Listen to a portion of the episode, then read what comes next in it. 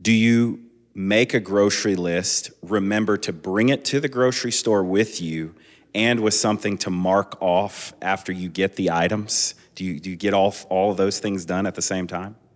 Do you have a savings account that you keep track of? Do you have stocks and, and bonds that you're figuring your numbers on and moving around all the time? How, how responsible would you say that you were?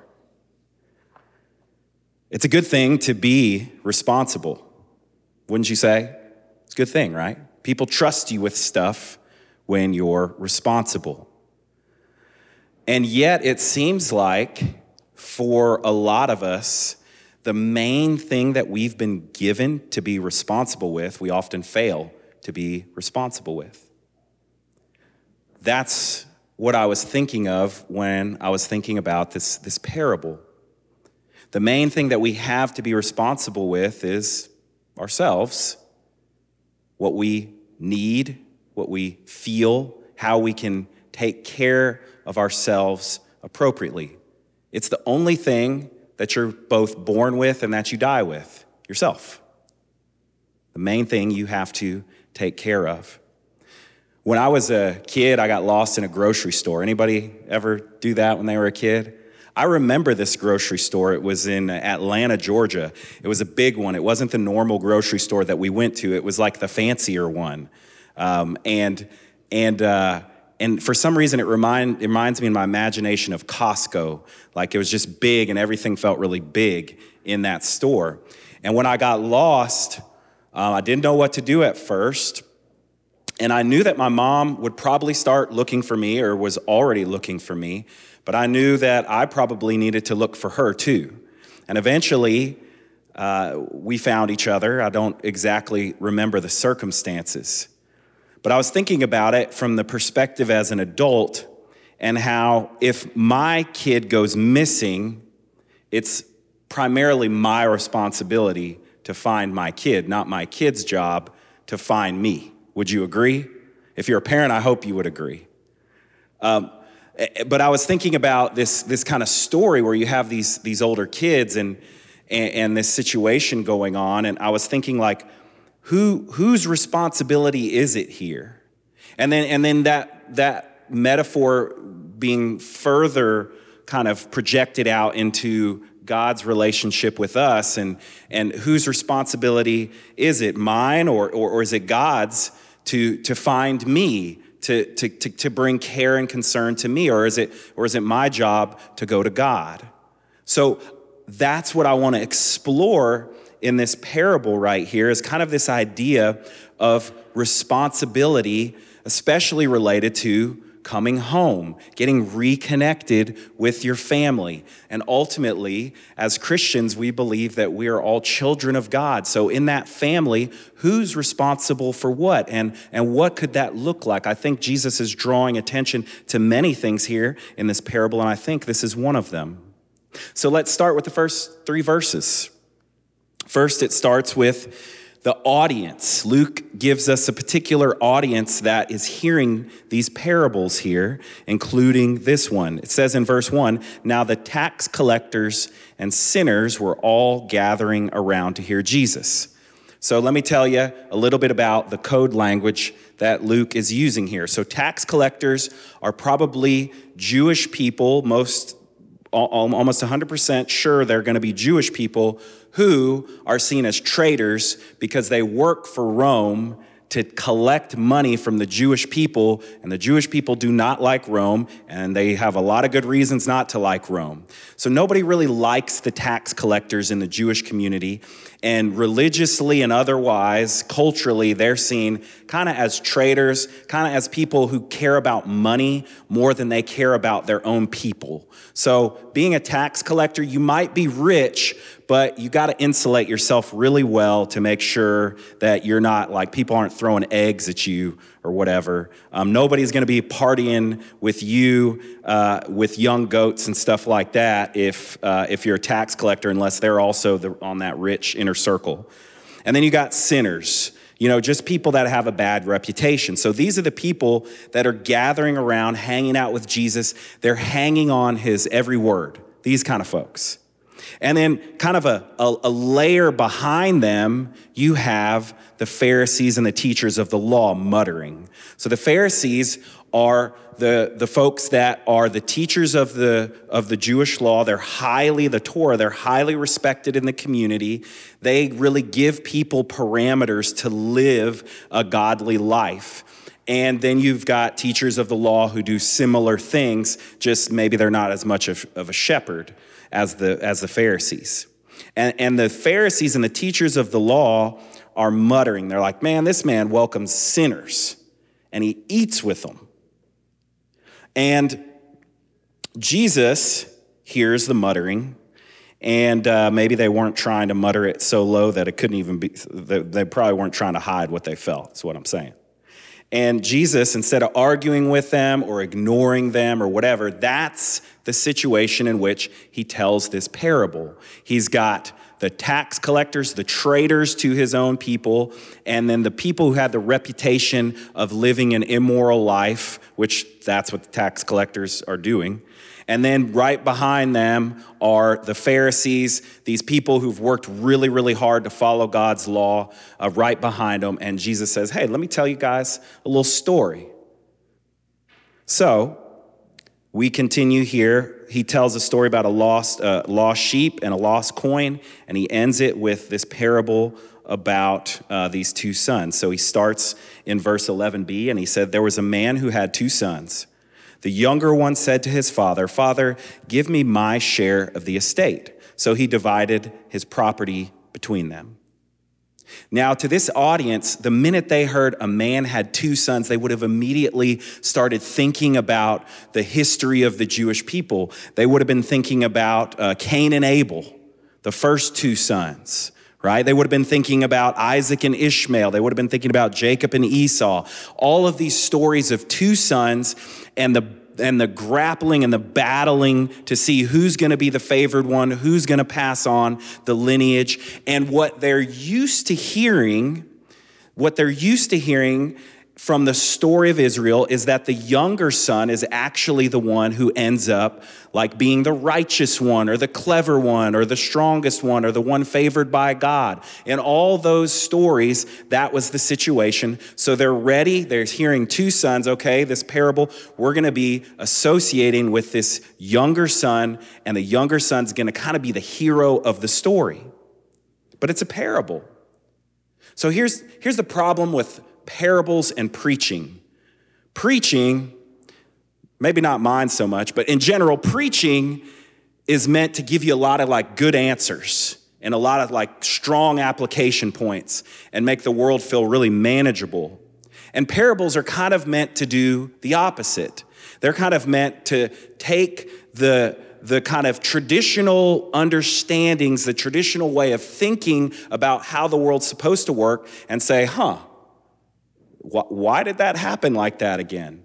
Why, why did he say that? Why did he do that? So when you come to a parable, you you can find what you want to find in it, but the parable itself is looking to help you think a little bit differently, to expose some flaws in the logic of the way you understand the world. And so, right away, two sons, here we go Cain and Abel. We know what's going to happen. Abel, the younger son, he's the good one. Isaac, this is a good one. Ishmael, the older son's the bad one. But then, as we get into this parable, we see it's just not so clear cut, is it?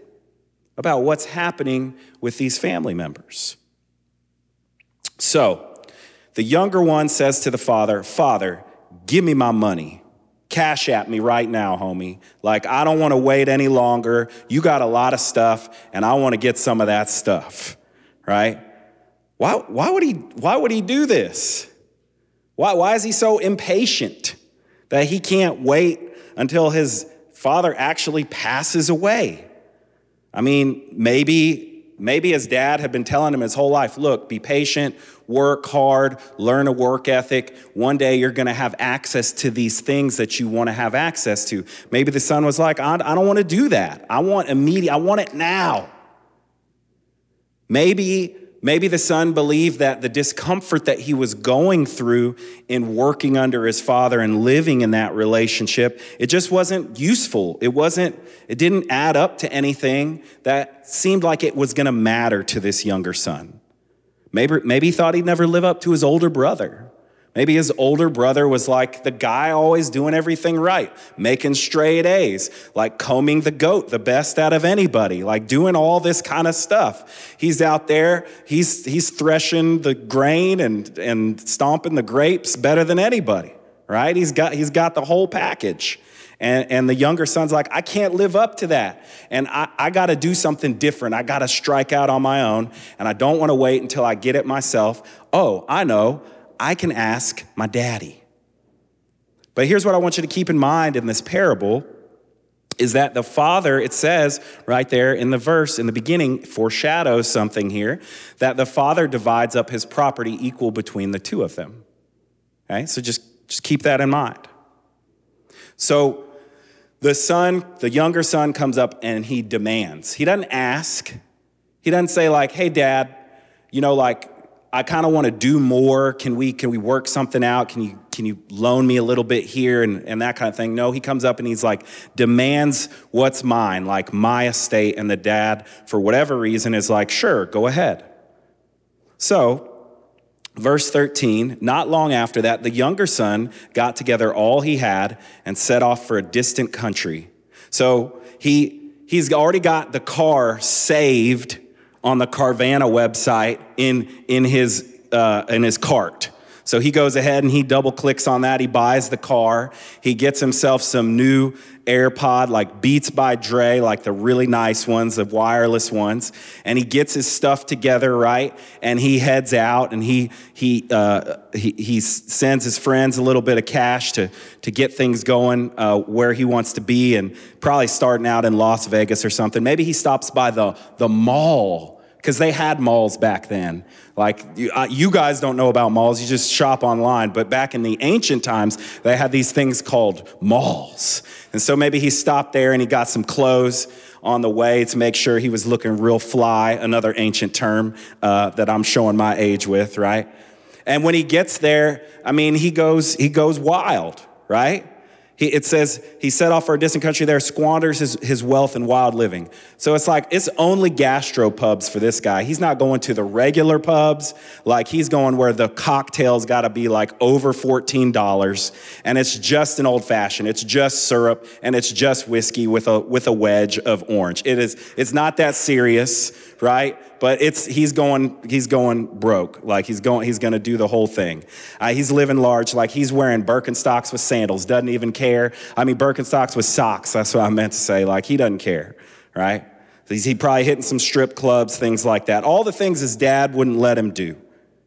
The, the, voice of his dad, patient son. There are better things like just be patient. He's like, man, forget it. I'm going, I'm going all the way. Who knows how long this would have lasted if the famine hadn't come, right? If, this, if stuff hadn't dried up. He spent all his dad's stuff, and then this famine came. So, uh, verse uh, 15, or let me finish 14. So he spent, he, uh, he, after he'd spent everything, there was a famine in that whole country, and he began to be in need. So he went and hired himself out to a citizen of that country who sent him to his fields to feed pigs. Which, by the way, as a Jewish person, not very kosher, right? Going to have to, to feed the pigs. But he's pretty desperate at this point. He's like, all right, I'll go feed the pig. It's not like I was following all the rules before this anyway. So in verse 16, it says he longed to fill his stomach with the pods that the pigs were eating, but no one gave him anything. Yeah here, here's the crazy thing about this guy, right? And, and unfortunately, I can relate to it. He, he doesn't know just how to ask for things. He, he, he thinks that life works with demands, either implicit or explicit. He demands the inheritance from his dad. Dad, give me my, give me my money. And then here, he's lost everything. He's broke. He's by himself in a pig field and uh, or pig pen or whatever. And um, the pigs are eating these pods, and it says he longed to fill his stomach with the pods. I don't, I don't know what the pods are. Um, but then it says, but nobody gave him anything. Poor guy. He can't even ask. Like he's still not asking for what he needs. He thinks life is about like getting what you want through demands and manipulation. And he's still, he's sitting here in the mud and he still thinks that's the way life works, that, that people should be able to give you what you want without you ever having to actually just be vulnerable enough to say, hey, I need something. I need some help. Will you help me? Will you be with me in this? Will you help me achieve the things I want to be? Can I ask this question of you? He's still waiting for somebody else to just give him something without having to ask. I know nobody can relate to that in here. Verse 17, when he came to his senses. Oh, so finally he's hit his rock bottom. He's now he's coming to his senses. He's getting sober. He's been living this wild life, this life of, of demand, and he finally wakes up to something. He comes to his senses. What are these senses that he's coming to? He said, How many of my father's hired servants have food to spare? And here I am starving to death. I will set out and go back to my father and say to him, Father, I have sinned against heaven and against you. I'm no longer worthy to be called your son. Make me like one of your hired servants. And then he does something. He gets up and he actually goes home to his father. Here's the first inkling we have that this younger son is ready to take a step towards owning what he's responsible for in his life. Owning responsibility for the choices that he's making, for the things that he's lost, for anything that he may have gained. we don't see any of that in this story except for his senses. Um, so he's finally gotten to the point where he's ready to take action. And I know this is a parable, but I think this moment in the pig pen is something we all need. I think we all need this moment where the way we've been living finally stops working for us enough that we say, I gotta go home. I gotta go home. I, I need help. I need God's help. I need other people's help. I got to go home. I can't do this like I've been doing it anymore. It's not working. I kept trying to tell myself it's working. I kept trying to ignore the things I didn't want to see that were the result of this way of living. I got to go home. So we keep reading in verse 21 or verse, uh, verse 20. So he got up and went to his father. But while he was still a long way off, his father saw him and was filled with compassion for him. He ran to his son, threw his arms around him, and kissed him. And then the son starts in with the line he practiced. The son said to him, uh, Father, I have sinned against heaven and against you. I'm no longer worthy to be called your son. But the father said to the servants, he doesn't even listen to his son. He's like, Quick, go get the best robe and put it on him, and put, put a ring on his finger and sandals without socks on his feet. Bring the fattened calf and kill it. Let's have a feast and celebrate. For this son of mine was dead and is alive again. He was lost and is found. So they began to celebrate. The son realizes his shame and guilt and comes back home. He's got the line practiced. He knows he's, he's squandered these things. He knows that uh, he has been unfaithful with what his father gave him, that he has not made good on the things that his father taught him, and he's prepared to face the consequences, at least he thinks he is. And he comes to his father with this line, ready to hopefully, like, maybe get start back as a servant, maybe be able to work his way up and get in his good graces over time or something like that. I don't know how honest his desire is, but what he encounters is so different than what he thought he would see. He sees his father running towards him. And I don't know if you've heard teachings on this before, but it was, it's not a big deal that the father ran for him to be a Jewish uh, landowner to run. That, the, he's, he sees his son, who he thought I might never see this guy again. He only wanted me for my stuff, and I love him. He's my baby boy, he's my youngest son, and I'm gonna go get him. And the son starts to try, start in on his line, and he doesn't care. He's like, I just wanna lavish as much love on my kid as I can. He was gone, and I want him back. You could just hear the wheels turning and maybe some tears dropping in the audience listening to this parable. The tax collectors, the, the traitors, the people who feel like they had maybe squandered the things that they were given for their own personal gain, who are hearing this, and the Pharisees who are probably at this point starting to get pretty angry hearing about this story. But see, this younger son, he thought, he thought the main thing he could get from the people in his life was the stuff they had. And in the moment that he sees his dad come and grab him and hold him and lavish more onto him, he hopefully is starting to realize that he missed what home was about all along that he could be loved, that he could be known, that if he asked for it, he could actually have the only things that would satisfy his soul. And it wasn't stuff. So the son comes back, and the father says, You know, it's like he was dead. And, and, and that's, what, that's what happens when we get caught up when we get caught up in believing that we can bypass asking for the things that we need in relationship. That, that we can live somehow on our own terms by ourselves without having to ask, just manipulating things around and thinking we're going to find satisfaction. When, when that happens, it's like we die in our relationships. They don't go forward. It, it's like uh, what happened to my friend? What, what happened to my son? Or what happened to my father? They're not like they used to be. We die. And then he says this line he says, He was lost and is found. But, he, but the, the younger son came back on his own.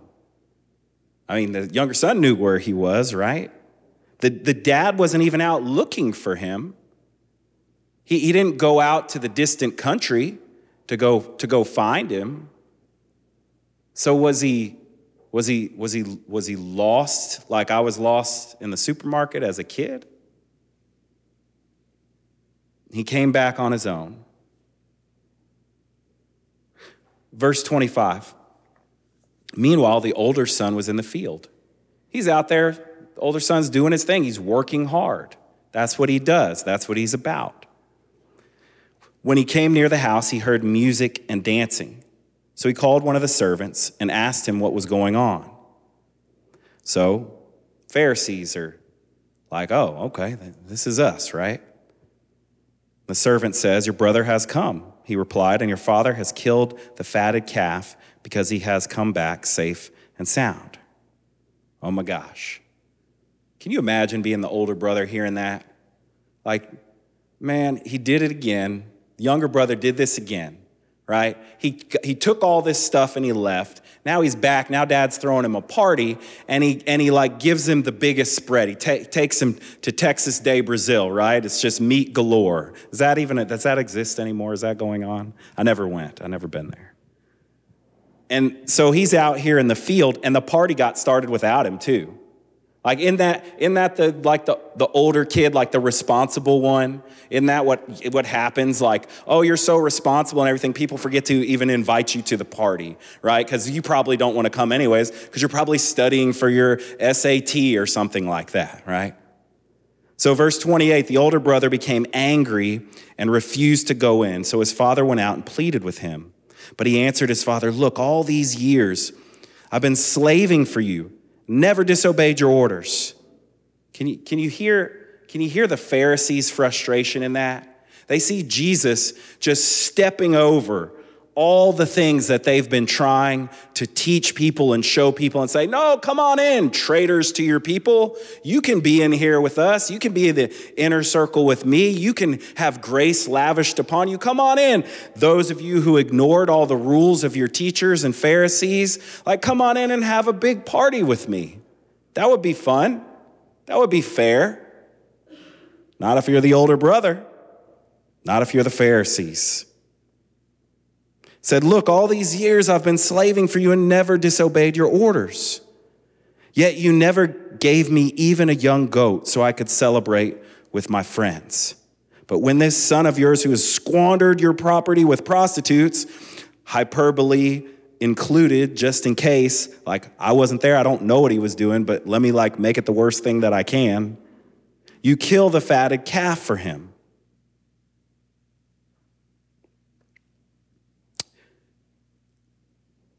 This is so important in this story. That's why I hate it when they title it The Prodigal Son. Because to me, this is where the story starts to get really interesting, is what's happening in the family here. Because when, when grace and mercy is extended in ways that don't fit like with, with how we've sort of all unspokenly agreed who's forgivable and who's not, and what offenses, offenses are forgivable and what aren't, that's where the rubber really meets the road. We can all think we're kind and forgiving and generous people as long as we're doing it inside of the unspoken cultural norms that we've all agreed upon in our little part of the world. But here, the older brother has just reason to feel angry and offended by this. I mean, first of all, whose whose fatted calf is this if he divided if the if the father divided the inheritance between the two sons? Maybe it's the older maybe it's the older son stuff, but he hasn't claimed it yet. So here in verse 31 it says, "My son," the father said, "you are always with me, and everything I have is yours." That's really interesting because the older son says, You haven't even given me a young goat to, to party with my friends to celebrate, right? And the father says, Oh, are you really? Like you really, you really thought you didn't, you couldn't, like all of this is yours, man. Like you're out there in the field ordering people around like telling them to get this stuff and do this. Like, this is your stuff. And, and we divided the inheritance between the two of you. You could have got it anytime you wanted to. You don't have to just tread, uh, uh, you don't have to kneel, walk kneeling and repenting through the desert, as this amazing uh, poem by Mary Oliver, I think that's her name, uh, uh, talks about. Who's he talking to? He's, he's talking right to the Pharisees right now. He's looking right past the tax collectors and the sinners. He's looking right at the Pharisees. He's like, You don't got to earn God's love, bro. You don't got to. All this time, you've been holding back, celebrating. You've been holding everything close to your chest. You've been trying to earn something. And so you're looking down on everybody else who's not trying as hard as you to earn your daddy's love. But it's all been yours the whole time. Maybe you wouldn't be so stingy with what you could give to other people if you realized everything is already accessible to you. Wouldn't, wouldn't that be a nice thought? You can have all the young goats you want.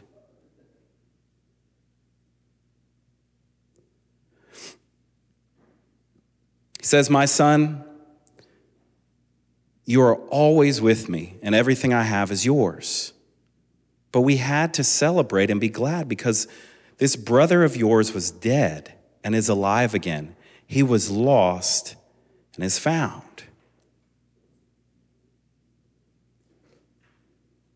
So, are, are you working hard for people's approval right now? Here's, the, here's why the, the older son didn't know didn't know that at any time he could have had a party with his friends because he didn't ask. He didn't ask. He actually is suffering from the exact same problem as the younger brother. He's demanding that people meet his needs without asking for things. And that's irresponsible. That's irresponsible, just like the, just like the younger son. Wants people to do things for them, wants people to figure out what they need, wants them to read their minds, wants to use conniving or hard work, either way, to avoid being responsible for themselves. You got to ask. Jesus is saying, look, like these folks are right here, they're asking for what they need. They've realized that they've been in the pig pen. They've realized that they're hungry for something and they don't know how to solve the problem. There's problems, you guys, that we're all trying to solve, that you're trying to solve, that I'm trying to solve, and you ain't never, ever, ever gonna solve them. Never. But you could ask for help. Do you want to, though? Are you too scared to ask for help? Are you only willing to ask for certain kinds of help from certain places? You're not fooling anybody but yourself. This is an irresponsible family. Nobody wants to own their stuff here. And here is this dad just giving stuff out not telling people exactly what's what. This is just a very irresponsible family. This is where the parable ends. It ends outside of the party, sun setting, can hear all the music and the celebration, younger son in there, stinky and bewildered with the nice stuff on music playing, and the brother, older brother, and the dad outside with the, with the dad trying to um, comfort and persuade his oldest son. And we don't know how it ends. He said, Hey, we had to celebrate. We had to be glad because this brother of yours was dead and is alive again. He was lost and is found. He came home. So, in closing, in this parable here, um, thinking about being responsible for yourself. You're not a kid in a grocery store lost, you're grown up. And God has given you the responsibility to ask for what you need, to be responsible for how He made you. He wants to give you a party. You can party, you can celebrate. You can celebrate little things in your life. And you can ask for the things that you don't understand. You don't have to come with it all together and all figured out and all in the right places and then say, Look at how shiny I am. Don't you want to do things for me without me having to ask you? We get lost we get far away from home when we're unable to ask God, to ask others for what we need. So, don't be irresponsible. Bring your needs, bring your celebrations, and bring your impossible problems. Let's pray.